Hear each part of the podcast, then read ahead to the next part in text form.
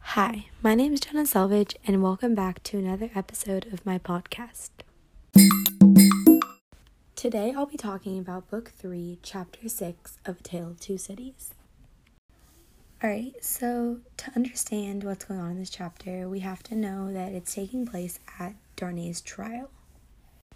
So, at the beginning of the trial, the jury is convinced that he's guilty, and everyone is pretty sure of it until Dr. Manette and Mr. Lorry testify and try to defend his innocence.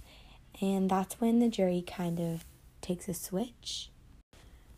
Because of their testimonies, the jury is now on Darnay's side and votes that he is innocent, and this means that Darnay is free.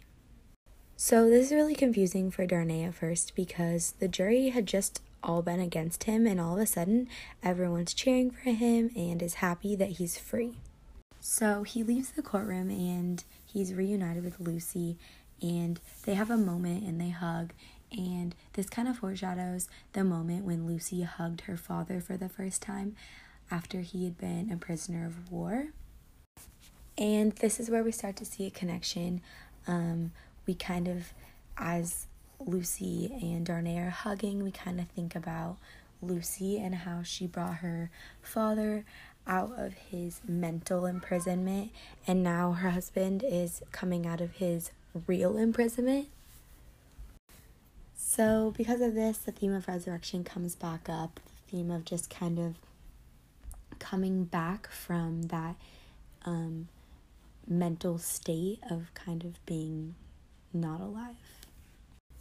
So we soon learn that Darnay might not be as free as we all think, and we learn that there might be some evidence going against him that could cause him to maybe end up back in prison.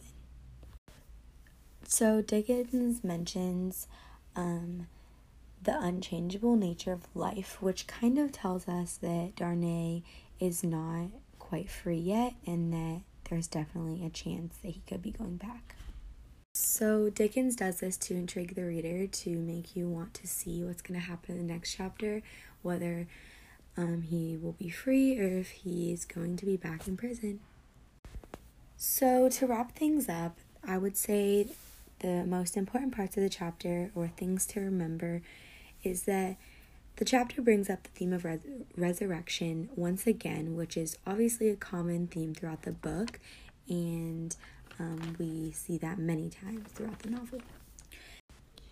It's also important to remember that this chapter brings us back to the beginning of the book when Lucy is reunited with her father and just how she helped him get out of his prison and she's going to try to help her husband get out of his prison.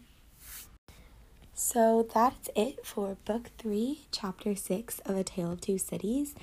Thank you guys so much for listening, and I hope you guys enjoyed.